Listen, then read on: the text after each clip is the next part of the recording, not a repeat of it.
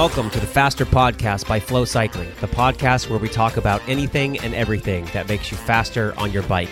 This is season one, episode one, and today we have Jonathan Lee from Trainer Road joining us on the show. Jonathan is the communications director at Trainer Road, a nationally ranked mountain biker and USAC certified coach.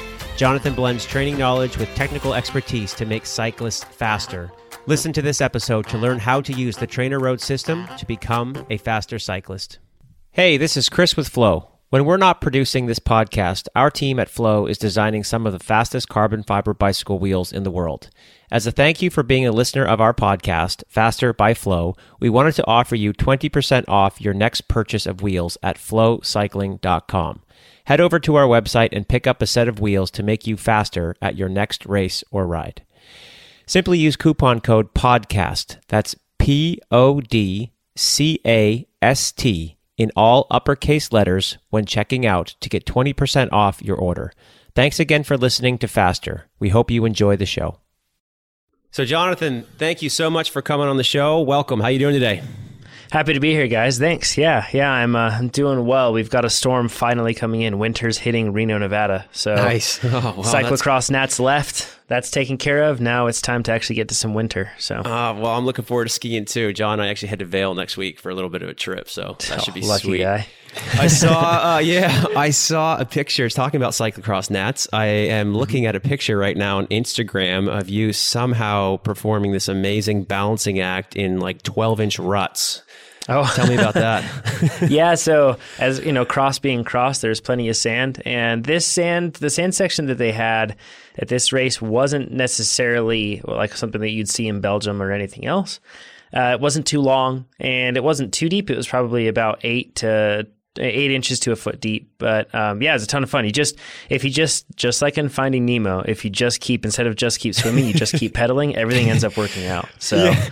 well, I, I like to I like to think I mountain bike, and my technical skills are pretty bad. One of my good buddies tells me that I don't really mountain bike. I just ride a mountain bike on dirty roads. So you know my technical levels after that. Um, so we we actually got quite a bit to cover today. Um, cool. So I thought we'd basically just get right into it. Um, for those who are listening, this is our this is our first podcast, and really the the goal of this series, as we said, is to look at everything that we can do to get faster on a bike. And John and I obviously make the products that make that happen, but there's a lot of other things that go into making you faster.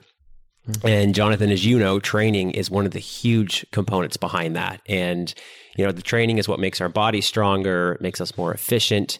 And that's where, in my opinion, Trainer Road really, really shines. I've been using the product for years. I absolutely love it. And I wanted our listeners to get a good understanding of what it is and even consider it as an option for their training. So I think the first basic question that we can cover, Jonathan, is what is Trainer Road? Give us a, a general overview of what it is. Yeah, our focus is to make you faster. We're passionate about that. And the best way we know to do that is through giving you structured, power based interval workouts and training plans. So we do that through an app that we have called Trainer Road.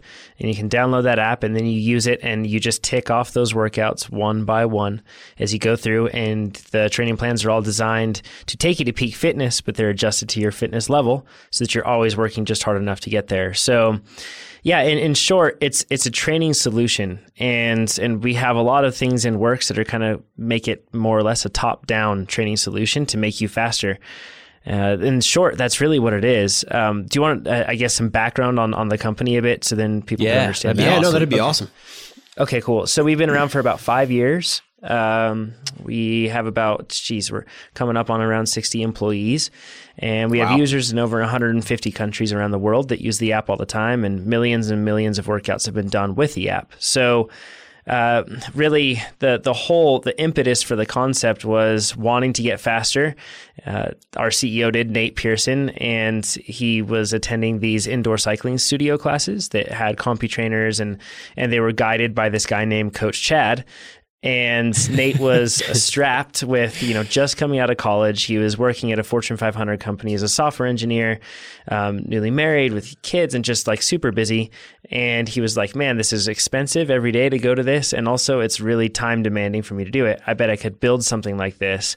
And really, the drive was still there to be faster, but he just had to find out how to get faster within his, the context of his life. And, now uh, we're taking that same concept of getting faster and we're stretching it as far as we can for as long as we can. We think that we can really make a difference there for people in terms of their training. So that is so cool. That's wow. awesome. That, that's, that's super cool. cool. I didn't know that story. I've known you guys for so many years, and I consider you're all friends at this point. I, I didn't even know that story, so that's awesome. yeah. Actually, yeah, I should say that too. Coach Chad, the guy that was leading the CompuTrainer classes, he ended up actually uh, he ended up joining up with Nate and left that left his indoor studios and, and the coaching clients and everything else he had because.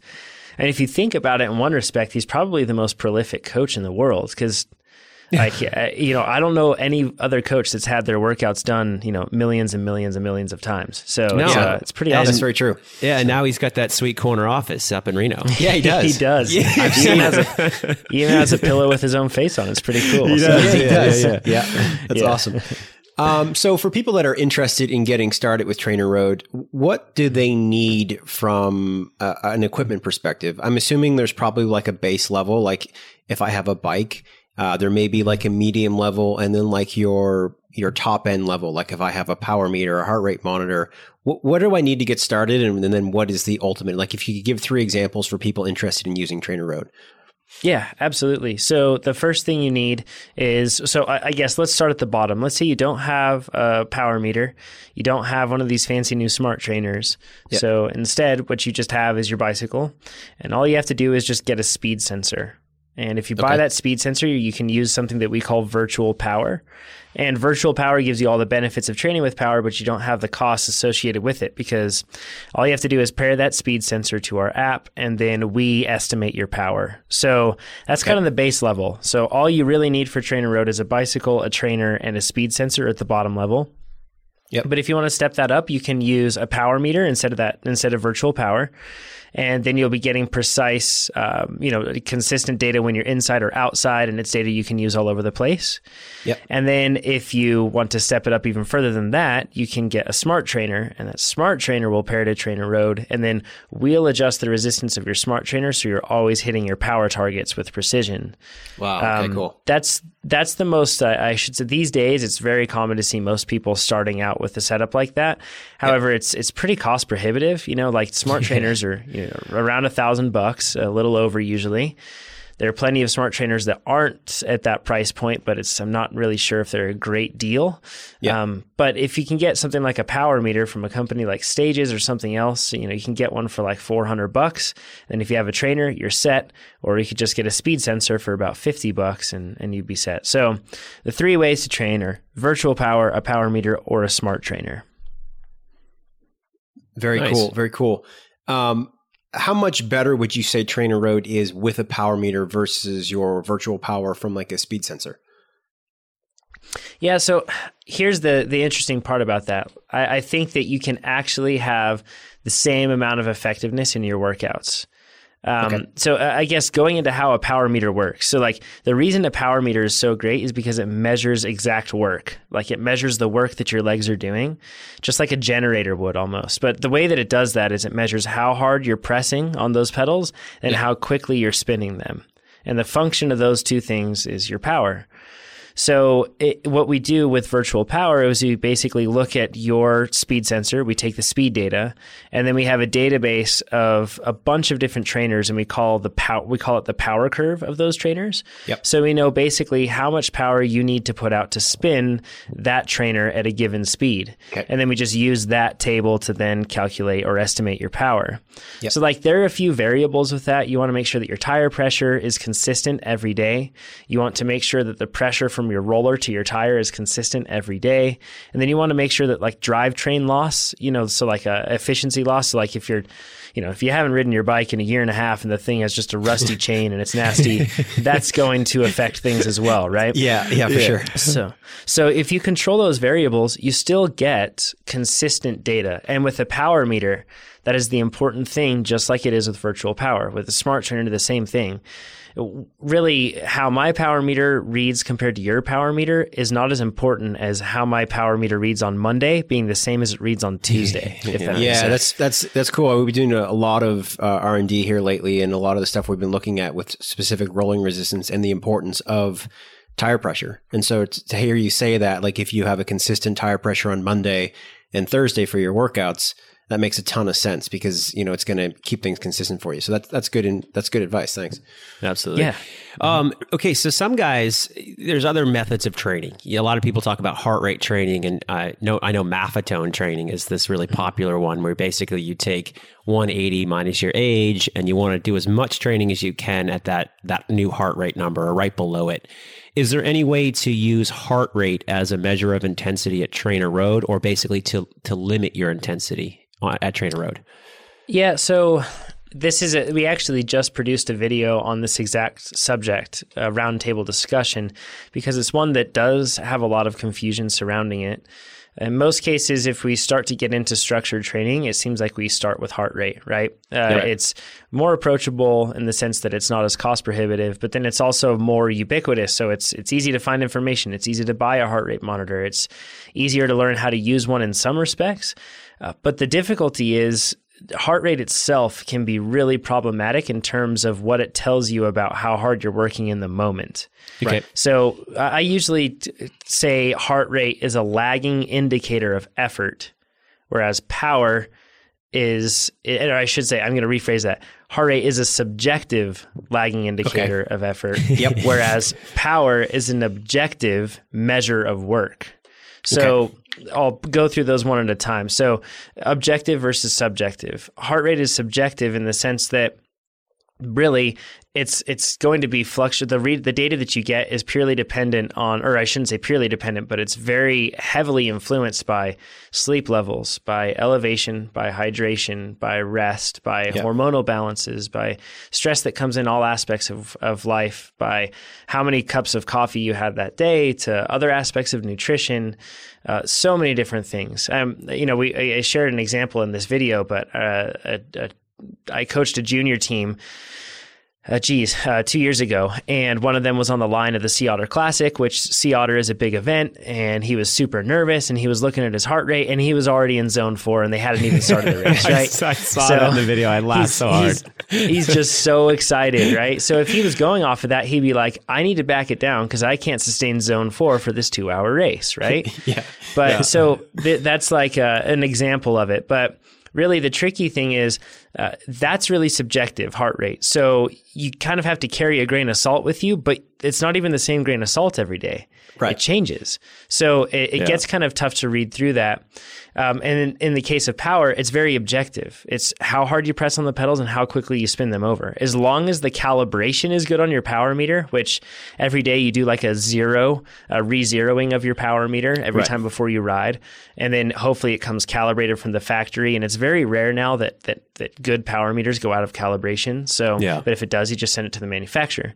But just the same, uh, that's where they really differ in that respect. But then let's get into the the lagging or immediate part, okay. and it's so let's say that you have you know three minute vo2 max intervals right so right. you're going to be riding three minutes at a high intensity and then you're going to be resting three minutes at like 40% of your threshold so something right. pretty yep. easy those right? are so fun those intervals yes we love yeah. them um, so when you start those ones your heart rate is going to take some time to pick up your power, if you were to graph your power and you're using power, it'll look like a, a, bar graph. You can make it very precise. As soon as you start pressing on those pedals, it's measured and indicated in your power data, right? Yep. But with your heart rate, a lot of the time what people do is they say, okay, I've got a three minute interval. So I'm going to pick it up and my heart rate, I'm going to go until my heart rate gets to zone X or within a certain range or a specific number. And when you do that, you usually end up working way too hard in the beginning because you're really trying to drag that heart rate up quickly. And then once it gets up there, you're like, whoa, whoa, whoa, I need to back it down. So then you end up riding at a lesser intensity. So, whereas if you're using a power meter, that interval, the work you're doing will be very precise. With a heart rate monitor, it'll actually be kind of like a rounded line, if that makes sense. Yeah, yeah, for sure. That other, makes total sense. So, it's pretty tough to actually do your interval workout that way, right? So, right, yep. So, that's where another spot where, where power is is better in this case.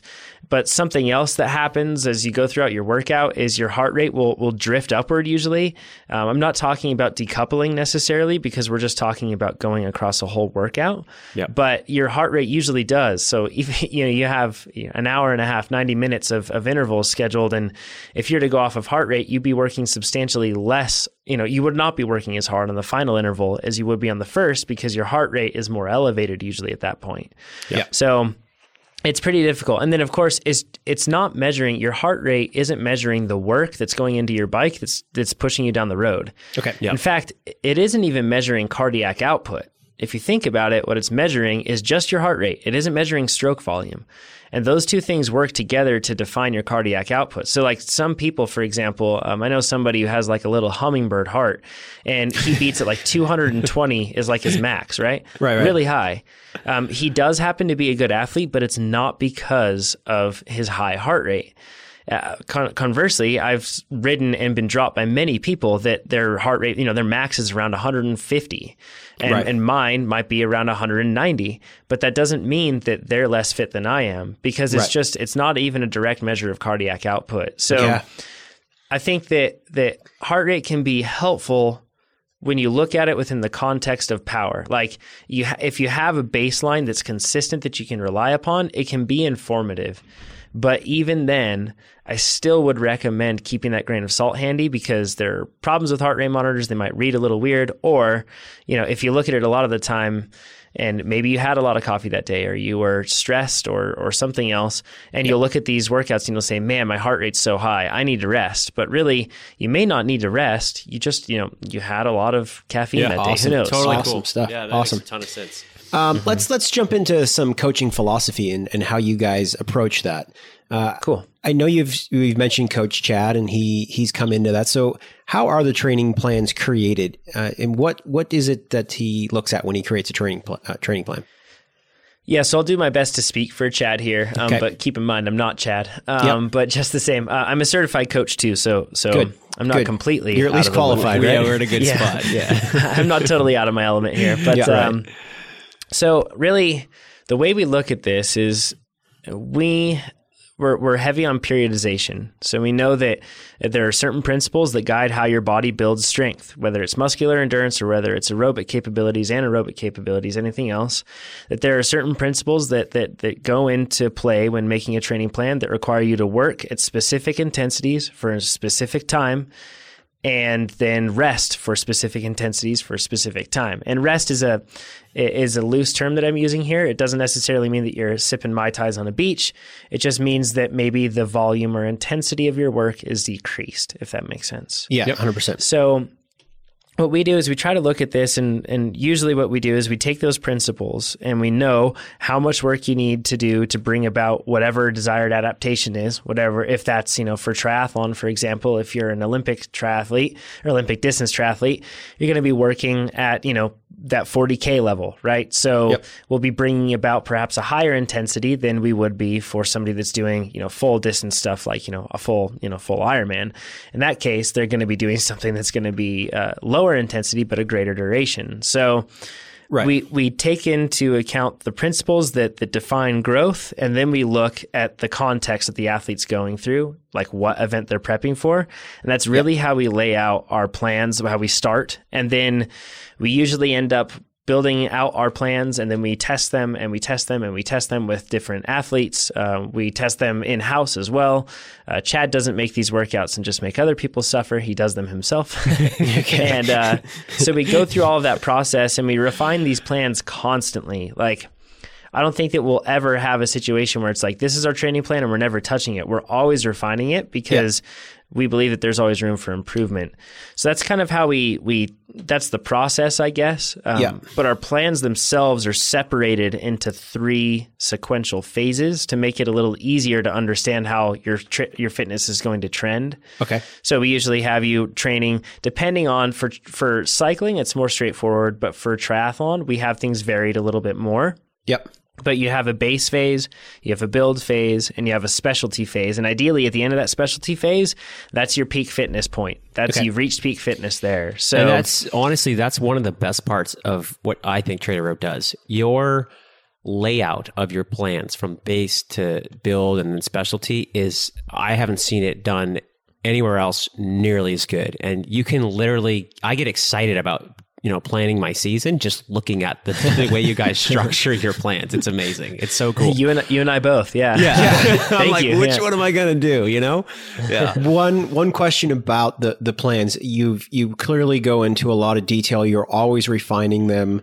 Um, you have multiple different specialties, you know, of depending on the, the athlete that you are.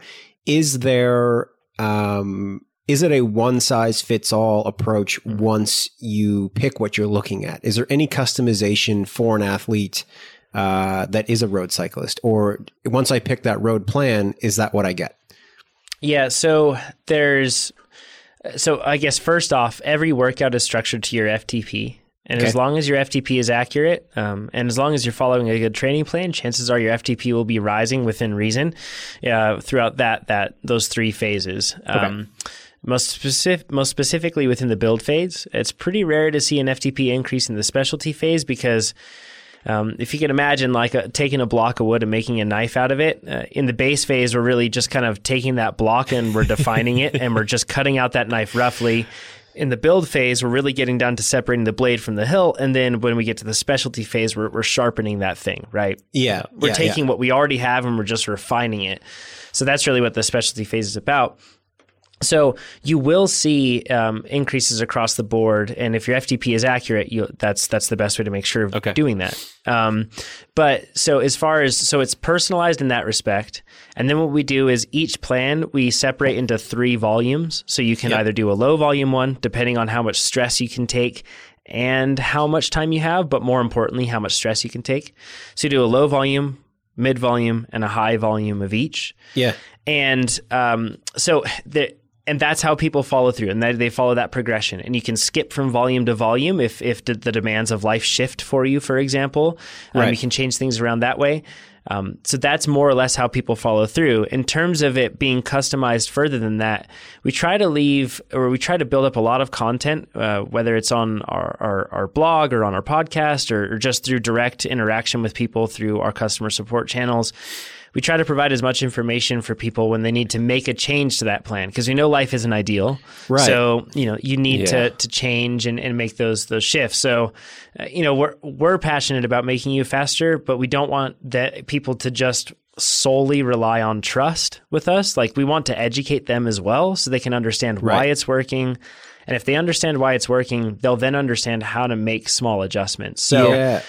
One of the things that I've so always really liked about Trainer Road is, you know, running a business and, and having a life and sometimes you you are limited to time and one of the things, you know, being able to adjust that week and have it fit, you know, your schedule mm-hmm. is and you know, like you, are saying in the beginning, uh, Nate was going out to cycling class, and, and that is time consuming just to drive there. You know, you have a it trainer is. set up at your house. You just jump on it and do your workout, and you're done. It's it's awesome, and it's already pre planned out and thought of, and you don't have to put much thought into it. So that's a that's a very yeah. cool system. Nice. So when it when, I'm sure this question could literally be a, a three podcast in itself. So we we won't go with that level of detail, but Okay. From when you when it does come to picking a training plan, a lot of what it looks like is you're going to focus on the time you have available and your event discipline. But are there any mm-hmm. other general things that you can tell us based on experience level or previous injury history or anything like that for athletes? Yeah, I'll kind of go through like some basic rules of thumb outlined for common scenarios. So, okay. in an ideal world, you start with about 28 weeks, depending on the discipline you're doing, somewhere around 20 22 to 20 or 20 to 28 weeks, uh, depending on the discipline. Once again, uh, that's when you would start your plan and then you'd follow that plan through and it would, everything would be perfect. You'd peak, you'd win, and it would be awesome. Yeah. Um, so that's ideal. And that's pretty clear and easy to understand but let's say you're in a situation where you've just come off of like uh, you know you've come off of an event and you're injured so you need to take some time off. And a lot of people ask you know whether it's sick or injury or they just had to take time off for work reasons or, or any number of reasons. When that happens we usually recommend that people just ease their way back into things and start from square one with the base phase instead okay. of jumping back in. Because it's it's it's kind of tricky sometimes. You you go through a whole season of training and you've you've peaked for your event and you race Kona or something big like that and you think, man, I am I am an athlete and I don't need to go revisit that base phase because I've got an aerobic base built up. Right. But there's so much benefit to going back and revisiting your base phase. And I think a lot of people misunderstand that and they miss out on a lot of benefits they could be getting in terms of muscular endurance, in terms of aerobic capacity even in terms of just revisiting fundamentals that help you be more efficient on the bike.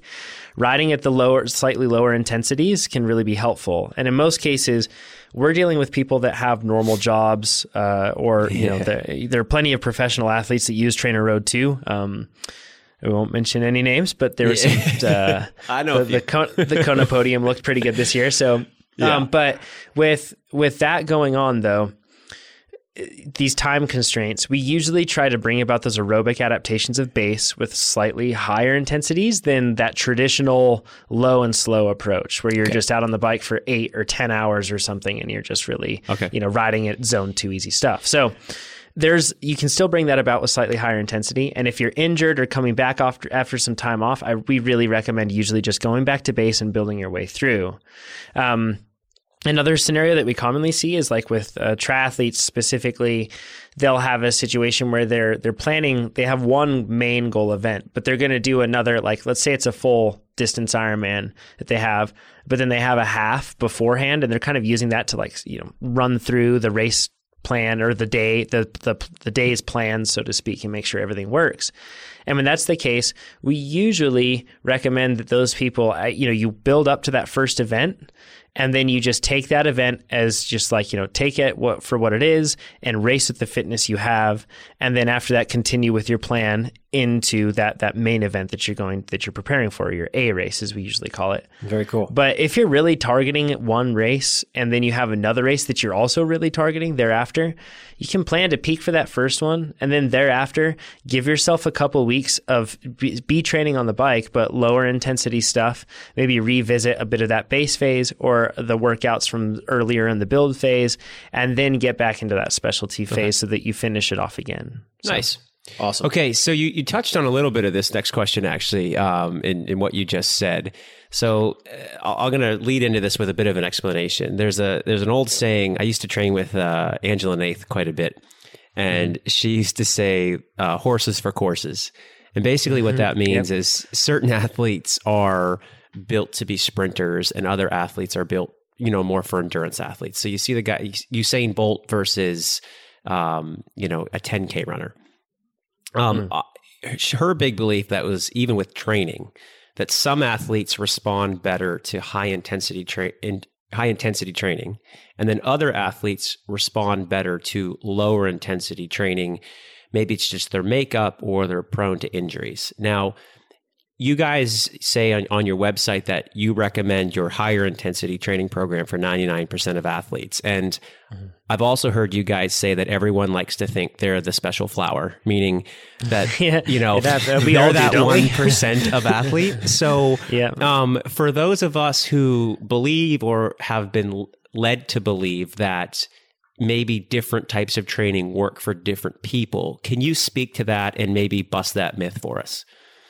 Yeah, so the key thing that I see with, within what you just said there is that you used respond every time, and then you use the word better. Um, and I think that something hmm. that uh, we, we like we our minds are very binary and they work in a in a sense of of switches right? Like right. um like you see this all the time like the fat burning zone like you hear that and it's like once you cross that intensity line you don't burn any more fat so stay within there. And and it's it's bogus. It's it's not true at all. And if anything our body is a system of faders right?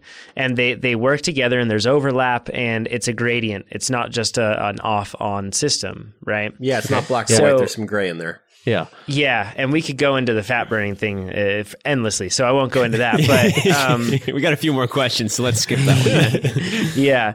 So, uh, but I think that, uh, so probably the best way that I would phrase this for somebody that is wondering, would I work better or would I respond better if I tried this high intensity approach and I don't? And when I say high intensity, I should put some context on that. We're not talking about doing VO2 work. Um, specifically within the base phase, there's usually two, you can kind of lump every approach into two different camps, more or less. There's the the traditional base and the sweet spot base approach. Right. The goal with with your base phase is to bring about aerobic adaptations usually and to build up your muscular endurance.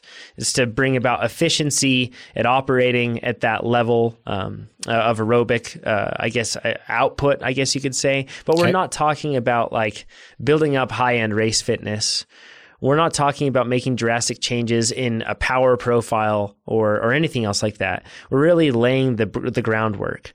Yeah. And the main thing we're really chasing is aerobic aerobic endurance and muscular endurance. So those two things. So when we're chasing those things, you can bring about those aerobic adaptations with higher intensity efforts that are still sub threshold.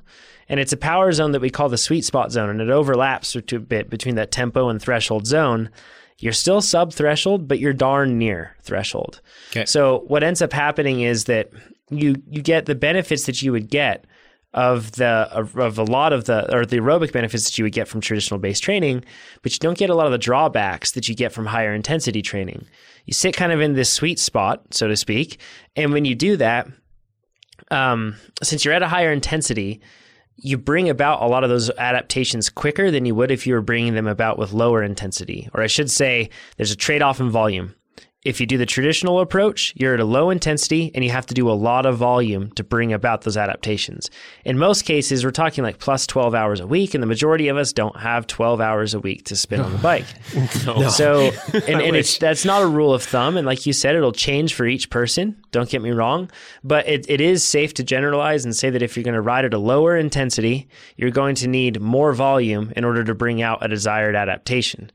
Whereas if you're riding at a higher intensity, and we're talking about within reason, we're still sub threshold here, but you're riding at a higher intensity, you can bring about those adaptations with less volume.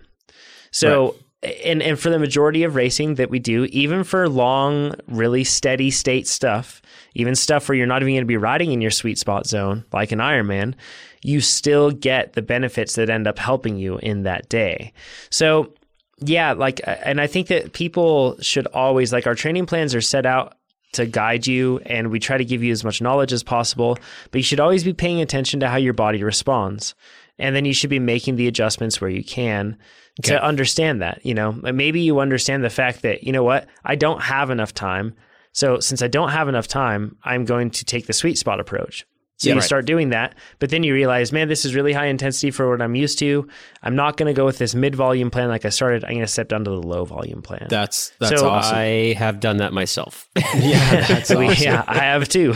yeah. Let me yep. uh, let me ask a, a question that I've always kind of been fascinated with with with training plans like this is we love to ride our bikes. Uh, training mm-hmm. on a trainer is great, but one of the reasons you get a bike is because you want to ride outside.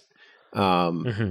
There's nothing quite like riding outside. So, how does the the workouts that I'm doing on a trainer, how do they mm-hmm. blend with my with my rides on the road? Can I transfer that information, you know, that information back into it? How does that all blend together? So we've got some exciting stuff on the way with this. So I'm going to have to like bite my tongue on a lot of this. Oh, okay, okay. um, but uh, I can totally answer this because all of us feel like um, I think that a lot of people might think of us as like these guys that just enjoy riding bikes on the trainer, and you could not be further from the truth. Um, yeah.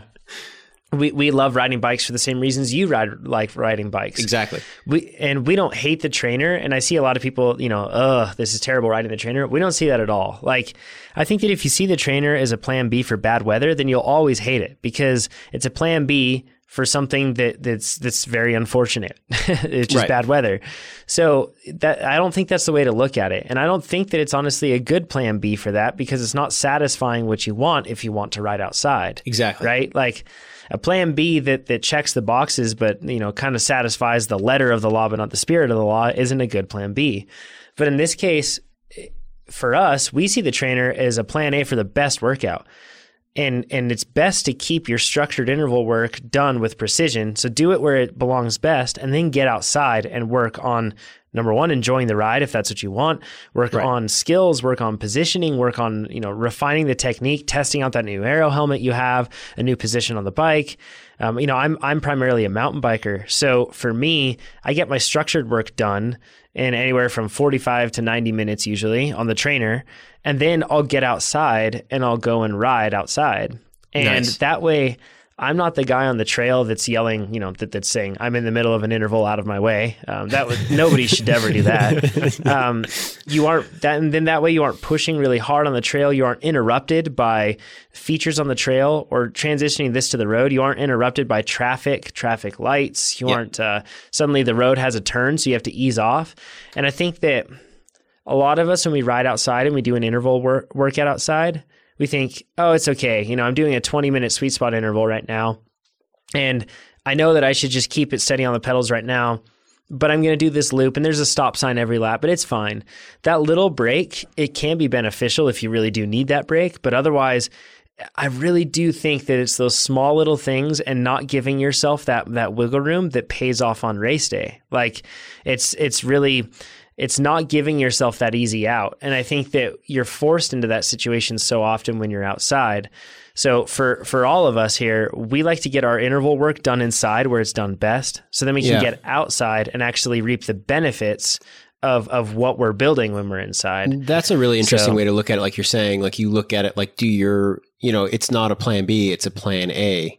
And I think that makes sense. And I, I, think one of the most interesting things you've said in, in this on this question is you have some really exciting things coming. So we're very excited to yeah. see that when that happens. So really, one real quick thing. What about the super type A people like myself who have the three Trainer Road workouts a week and yeah. you don't want to ride outside because you don't want to screw up your Trainer Road system. yeah. Do you recommend adding an extra ride to go on the road or just cutting one of them, go enjoy cycling because that's why we got into it in the first place?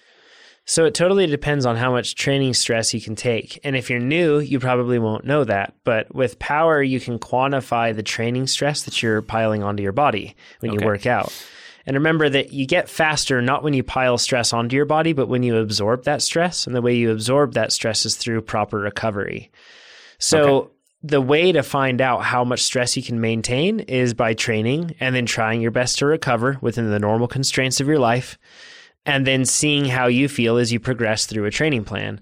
Nice. And there will be signs, you know, you'll be extremely tired and you will not be able to finish your workouts without turning the intensity down or skipping an interval or backpedaling in the middle of an interval, something like that. Um, those in many cases can be a sign of inadequate recovery. Okay. So yeah. that inadequate recovery is either inadequate because you did not do your best to recover. Maybe you were calling it recovery, but you were sitting at your computer desk the whole time and you know stressing your brain out constantly with work or you called it recovery because you went to disneyland with your kids and that's like the most that's like a marathon in itself that's um, stressful yeah yeah okay so if that's inadequate recovery then it doesn't really matter how much work you're doing if you're not adequately recovering, not putting in high quality recovery, then you're not going to be able to add more stress. Okay. And you won't be getting faster. So I guess that the the direct answer with that is if you want to ride outside and add in supplemental rides to your training plan, totally, yeah, do it. Um, that's something that I do pretty regularly. Okay. On the weekends, I'll usually get my work done in terms of the structured interval work, and then I'll get outside. Um, but at the same time, I always ask myself, you know, if I really want to get faster, shouldn't I be just doing structured work though? So it's kind of this balance that I try to follow in my mind where it's like, you know, emotionally, I feel that I get a benefit from getting out on the trails up in the high Sierra here and getting lost and, and loving that. Yeah. But at the same time, that may not be the best use of my time to get faster.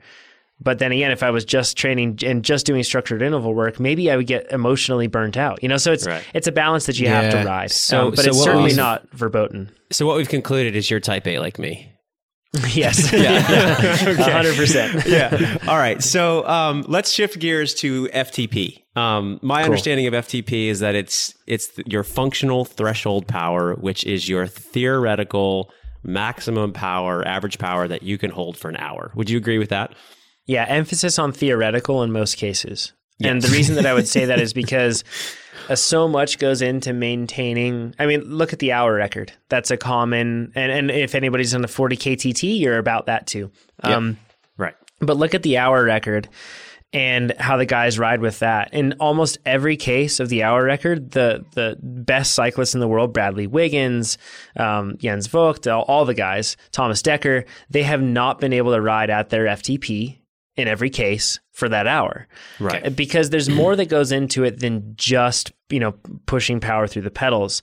I think that psychologically dealing with that level of suffering for that Oh, long dude, is yeah. very, very difficult. And I think that we are um, that I think that we limit ourselves there in the sense that even though we may technically have the physical capabilities, the mind is a governor, and You're a lot right. of the times we end up limiting ourselves. So, um, so there's a lot of debate around FTP, especially these days, in the sense that it's coming under scrutiny because people say, "Well, it isn't your hour power," and and in in in reality, it in almost positive or in almost in almost every situation, it isn't your hour power. I don't want to say it's impossible, but it's darn near um, unfulfilled, I should say. So it, it, it, yeah, you could tie it into being analogous to that, but really what we're trying to find is your lactate threshold in terms of power. Whether you can ride at that lactate threshold for an hour is one thing, Yep. but that's what we're really looking at. And then that's used to then structure your power zones so then we can know where you need to work out to bring about specific adaptations. And Very cool. so, something with power zones really quick that I feel like a lot of people don't understand. And once again, this isn't a light switch thing. These are faders, right? But Yeah. specific things happen to your body when you are riding at a specific intensity. So it, it's it's not as if like you know I can I can ride around at, at 15 miles an hour and I'm good at riding at 15 miles an hour and then I ride at 20 miles an hour and you know all it is is the same thing I'm just a little faster. With power, we know what's actually going on in your body to make that power happen. Right. And we know that that changes and shifts and it relies on different energy systems or different muscular recruitment or plenty of different things that happen as you increase that intensity. So it's uh those power zones are really important for that reason because we know specific things happen at different parts in, of those power zones. So when we're laying out a training plan, we know, okay, we need to bring about this adaptation. So we need to have him spending X amount of time at this intensity. Okay. Very Awesome. cool. Very, very cool. Mm-hmm. All right. So when as an athlete, when you're testing your FTP, you guys have two options. You have a two by eight, so you have to hold as the highest average power you can for eight minutes twice with a mm-hmm. 10 minute break in between, and then you have the one by 20. Mm-hmm. When an athlete is getting ready for one of those tests, how do you have the perfect test? I've I've been doing your two by eights, and I've ridden a bike for quite a few years. I've been off the bike for a bit, but I've gotten back into it recently, and I'm always on this fence, kind of with, okay, if I hold 340 watts for eight minutes, I can probably make it, but I'm mm-hmm. wondering if I could do 345. So I go mm-hmm. to the 345 and I just blow up at six minutes on the Yeah. second effort, right? And like. I literally the last test I did, I, I averaged I went 350, and I did the first one. I cruised it. I I felt great. I did the second one, and literally five minutes and 30 seconds in, I completely shut down. I almost passed out. My body just stopped. I waited 30 seconds and I, I held it again. So, like, I screwed that test up. But how do mm-hmm. we as athletes get, because you want to have the highest number, so you're getting the maximum gain. So, what do we do to get the perfect test and hold that perfect number? It's so tough to do. Yeah, and that's another point of conflict that we are constantly dealing with, and we're actually testing out some some once again things I probably can't say, but we're testing out some new testing methods on here because we want to help more people have a better test. So uh, uh, things that make a good FTP test, and then and then we'll see at the end um, how this can be somewhat difficult for people, but it's certainly achievable. Um, th- these are these are sustained efforts that you're going for and basically the point of like a sustained effort ftp test is that we have you riding at a specific intensity or i shouldn't say that sh- we have you riding for a specific duration at whatever intensity you can maintain right? Right. and the goal is to have a consistently paced effort. So you brought up the the two by eight. So it's we basically have two eight minute intervals that you do and we take the average um, of those intervals and then we're able to find out what your ftp is. But I think a lot of people when they start out, they think, all right, it's a testing interval. It's time to jam on these pedals. So they, they start pedaling like they're they're you know calf in, in the middle of a sprint and they're pushing super hard. And then their workout usually you look at it and a lot of people they spike up really high and then it starts to go back down. And that's a bad test because you aren't trying to find your sustainable power for eight minutes. We don't need to know how hard you can press on the pedals, period. What we're curious to find and what we're aiming for during that test is how what is your eight minute best power not right. your one minute best power your eight minute best so learning to pace that can be difficult and I think the best thing that we do, so we have workout text with those with those workouts. And if you read that workout text, it should help walk you through if you take it in small chunks and you basically say, okay, try to settle in at something you feel like you can maintain for two minutes and or maintain for eight minutes. And then after the first two minutes, we ask, can you pick it up or should you drop it back? You know, and you kind of run through that system. After, you know, the the first interval, you'll have an idea of where you sit. You'll also be probably in, in a lot of pain. Oh, but uh, you'll have horrible. an idea of where you sit. And then yeah, it's amazing in those 10 minutes between those intervals, you can really rest and recover. It doesn't take a whole lot to recover from an eight minute effort like that.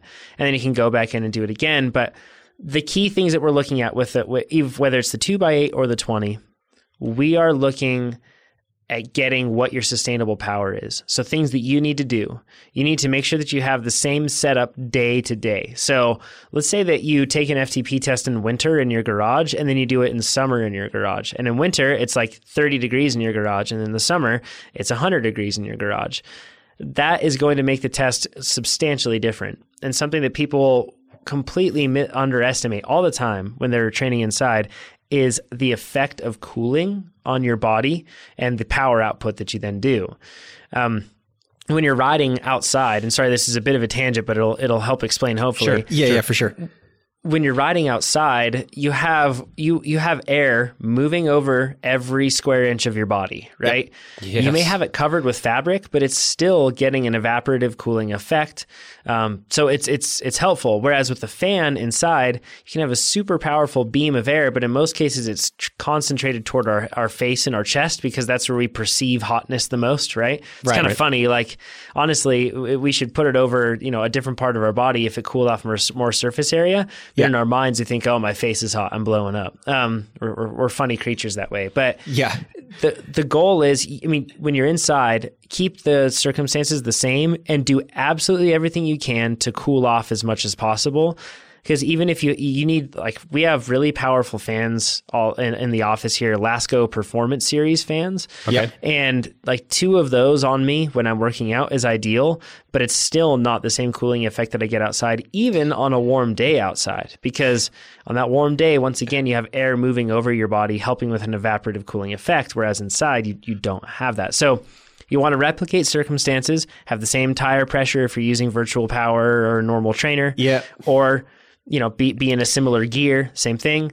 And then you really have to learn to just pace yourself and not be too over exuberant in the beginning, but also not save it. And the, I guess the, the ways that I could say, if you do uh, whatever, if it's 20 minutes or eight minutes, you do that interval and it looks like in the graph of your power looks like a subtle smile. And I mean really subtle, if not flat, but just very subtle dip, maybe in the center, yep. then that's good.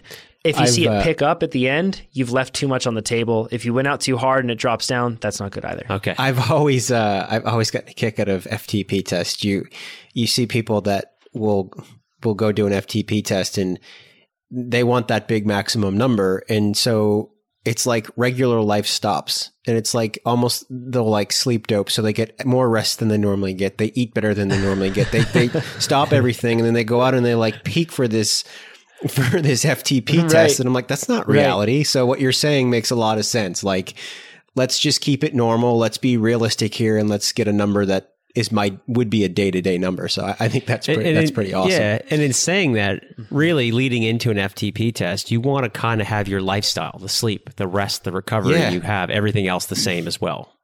That's awesome. Yes. Um, yeah. Yep. Very cool. And, and remember couple, too uh, with FTP, something with FTP that people should remember too is yes, it's a good measure of fitness, but it doesn't doesn't indicate exactly your performance on race day. Like it, it's what FTP is really valuable for us to do is to be able to structure your work effectively. It also is a good way, yes, like I said, to keep track of, of your improvements in fitness, but just because your FTP has gone up doesn't mean that you can race, you know, without your head on your shoulders. Um, just because your FTP is raised doesn't mean that you can let your your nutritional plan go by or your pacing plan go out the window. Especially when you're dealing with things like draft legal triathlon or road racing or mountain biking where right. it's really tactical. You know, your FTP going up is good, but don't base your whole entire uh, whole entire you know ego and self confidence based exactly. off of your FTP. Exactly. Uh, I see, like you said, you know, people like tapering for an FTP test is crazy because what you're doing there is is your priorities have shifted. Your goal should be being faster on the bike, and you should stick to the plan and you should follow through and do the structure or do the the scheduled tests and just carry on through but don't you shouldn't let that define how uh, I should say define you as an athlete. It's awesome. not uh, that's not the okay. defining uh, characteristic. Uh, real real quick, if if you do screw it up, you just wait a couple days and do it again, or yeah, yeah, yeah, that's the best approach. And and don't be afraid of FTP testing. Um, you know, like I, I said, we're testing, or yeah, and it's and it's easy to be that way, and I totally get it because I'm I, I you know while I say that, I also admit that I'm you know I'm afraid of that because I, I, put too much stock into it in terms of what it says about me as a per, as an athlete, right? Yeah. And I shouldn't do that. But I think that if you aren't afraid of FTP testing and you screw one up, then you'll be okay with going back and doing it again in a couple days. Just you know, it's and even if it's like you screwed up the first one and you bailed on the second, then go ahead and try it the next day as long as you're recovered. Um, you know, it's it's not it's not too tough. Okay, awesome.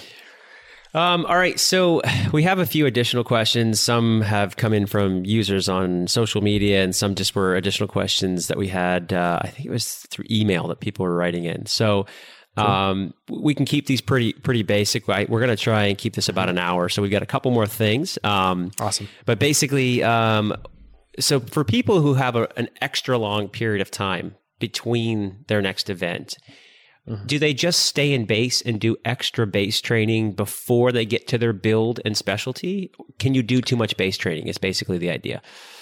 Okay, so I do think that you'll see a point of diminishing returns if you do the same type of training for an extended period yep. of time. Your training should always be progressing in one direction or another to a certain extent, and hopefully okay. it's going up when it needs to be going up, and, and then you give yourself the downturns to be able to absorb that work uh, when that needs to happen. So yeah, you can totally do too much if that's all you're doing. But that said, I, I rarely see that being the problem. Okay. In most cases, people are rushing ahead. Um, but in the context of having like time between two events, this is a super variable question, and it's one we get literally hundreds uh, of these questions a week. um, so but, you're, you're, welcome for me asking it again. Yeah, yeah. yeah. Um, but the the and I know why. It's because it's it's individual and it's variable and it's complex. So I, I totally yep. get it. Yep. Um, so here's the deal. I'll just lay out a few like scenarios. If you have, let's say, uh, let's just say you have two months in between one big event and another big event. Yep. If that's the case, then I would just do a couple weeks of easy stuff. So pick out like the workouts from your recovery week, for example. Yep. And do those for a week, maybe two weeks if you really need it. Yep. And then I would jump back in to your build phase or your specialty phase, depending on what you need. And when I say what you need, try to pay attention to your to to your body and then understand your performance. So, like, let's say you go into that first event and you did extremely well, and you feel like you did everything that you needed to, all boxes were checked. If that's the case, then I would actually revisit that build phase for a bit and then then you know maybe you do three weeks four weeks in the build phase after that one week of easy stuff and then i would finish off the final part of that specialty plan and the, the reason that i say that is because then if you did everything correctly the first time then maybe just try to push things up a little higher with those really okay. tough workouts in the build phase nice.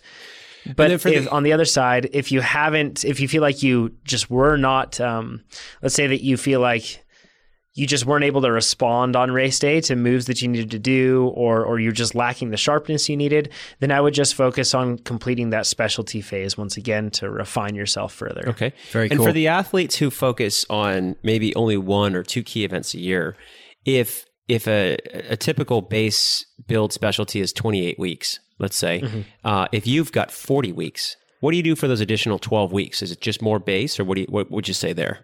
Yeah, I usually recommend that people, um, once again, they pay attention to their needs and what they need to do in order to be prepared for that specific okay. event. Okay. Uh, but uh, I would say that repeating, you know, half of your base phase isn't necessarily a bad idea, but doing more than that is probably not necessary. If you need to add on more time, usually what I would do is I would recommend taking either in your build phase, it's pretty tough to extend the work weeks in your build phase because yeah. they're really hard. Yes. Right. But in the specialty phase, what you might be able to do is you might be able to repeat the final two weeks of your specialty phase to drag it out for, you know, three to four weeks, something like that. You just awesome. really have to keep your eye on recovery if you do that. Cool. Okay, and then we have this. Uh, this is this one came in this morning on Facebook. You guys have your uh, upcoming 40k TT that you guys are doing. when is that, by the way? Yeah. Uh, it's at the very end of May. I think it's May 26th. All right. I don't know how, who's where's the race. It's going to be the uh, Northern California and Northern Nevada state championships that happen nice. in our region up here. So it'll be in Loyalton, California. It's a certified course. It happens at about 5,000 feet. It's extremely fast. Ooh. However, it's not as, and the, the previous one that was in the same valley, but not on the same roads, was actually known as being one of the fastest courses on earth for 40K TTs because it's wow. a good balance of temperature and elevation to be able to drop the air density, all that stuff, and dry air, that, that type of thing. But in this case, they've moved it and it is a slower course, but not substantially so. Okay, so the guy, the question that came in based on that race is, uh, mm-hmm. what equipment will you guys be using, particularly tires and skin suits? Ooh, that's a really good question. So, um, we're actually, uh, I'm I'm hopping on a plane early tomorrow morning, and we're going to go get some uh, a bike fit with uh, Dan Empfield for myself and Nate, our CEO. Okay. And we're going to then decide based on our bike fits. We're we're kind of we're not saying here's my bike and fit it to me. We're going to get the ideal bike fit, and then from there we are going to decide which bikes are ideal for that. So, um, okay. and then we're going to move forward with getting those bikes based off of that. Um, and then in terms, but the equipment's pretty straightforward. So at this point um, some companies are waiting to release some stuff, and if it comes out in time, maybe. But otherwise, we're going to be using no using no pins skin suits, and I think these ones are actually they might be made by BioRacer, but um, okay. no pin skin suits. Uh, the numbers, the the little number clear pocket on the back, and they have the trip suits. So like the the seams are made to be able to to trip air in specific spots to be able to make you more efficient.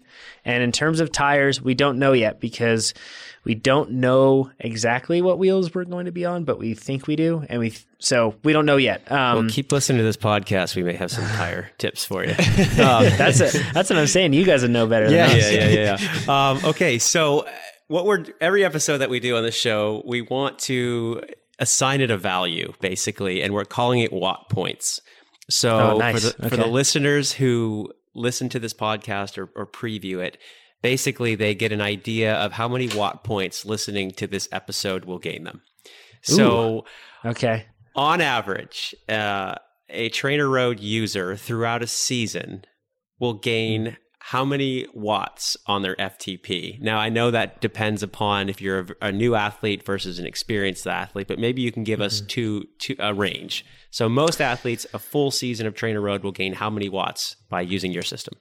I'm probably going to leave people dissatisfied here because I'm going to give you a very conditional answer. Um, so in in this, we see new, like you said, new athletes see a huge increase. Uh, athletes, and and a lot of that actually, I think, comes down to testing. They learn to test better as they progress. And in the beginning, they may not test very well. Okay. So in terms of their actual FTP increase, it's still not uncommon to see new athletes coming in to get like, you know, 25% more than that, you know, more than 25%. Um, that's pretty normal to see. Whereas a person like me, I'm fighting for like 3% gains, 2% gains a year. Yeah. Right. So yeah. right. it's, it's kind of tricky um, but eh, you know, if you were to just come out and ask me, I'd say whatever your wildest dreams are, that's what you can get. So, so on average, we could say some guys are going to get you know anywhere from ten to forty watts a season. Maybe is that a fair thing based on your level? Oh. Oh yeah, and and even in just the fluctuation and downturns that you get. So like, let's say you finish your peak event and then you take a bit of an off season, then you come back in. Uh, if you measure it then compared to where you're going to be at, yeah, for most people, I mean, for myself included, I'll have like a 20, 30, heck, even like a, if I can this year, I'm going to try for a 40 watt swing, right? But in terms of like my previous best, I'm still chasing small percentages of improvement to where I've been before. But yeah, if you start from scratch and go up, I would definitely expect to see a percentage or watt increases of even higher than that um, across a lot of people. Very cool. All right, so we'll we'll give the users maybe a 10 to 50 watt range depending nice. on where they are. Is that fair? cool. Yeah, I think awesome. that's fair. Okay. That's good. All right, so uh, the cool thing about what you guys do and a lot of the stuff we talked about today is is challenging. It's it's hard. I I raced for years and it was you obsess about your training plan. You're like, okay, am I doing this right? Am I doing that right? What what can I do better? And the coolest thing about your software and what I really love about it is you don't have to think of any of it. You literally just get on your bike, start the next workout, and it's all done for you. So, um, Jonathan, I can't thank you enough for being on the show. We absolutely love the product. We still use it, and uh, this has been great for the users. So, thank you very, very much. Yeah, my pleasure. I'm excited to listen to these episodes. All right. Excellent. Care. Enjoy that winter weather. Thanks, guys. All right. Jesse. Take care. Hey, this is Chris with FLO. When we're not producing this podcast, our team at FLO is designing some of the fastest carbon fiber bicycle wheels in the world. As a thank you for being a listener of our podcast, Faster by FLO, we wanted to offer you 20% off your next purchase of wheels at flocycling.com. Head over to our website and pick up a set of wheels to make you faster at your next race or ride. Simply use coupon code PODCAST. That's P O D C A S T in all uppercase letters when checking out to get 20% off your order. Thanks again for listening to Faster. We hope you enjoy the show. Thank you for listening to this episode. Be sure to listen to episode two, where we interview Coach Mike Schultz to learn about strength training and how working with a personal endurance coach can help you become a faster cyclist. If you enjoyed the show, please help us by sharing our podcast and by leaving a rating or review. If you want to learn more about our company, FLO Cycling, please visit us online at flocycling.com. That's F as in Frank, L O C Y C L I N G.com. You can also find us under FLO Cycling on Facebook and Instagram. Until next time, ride safe.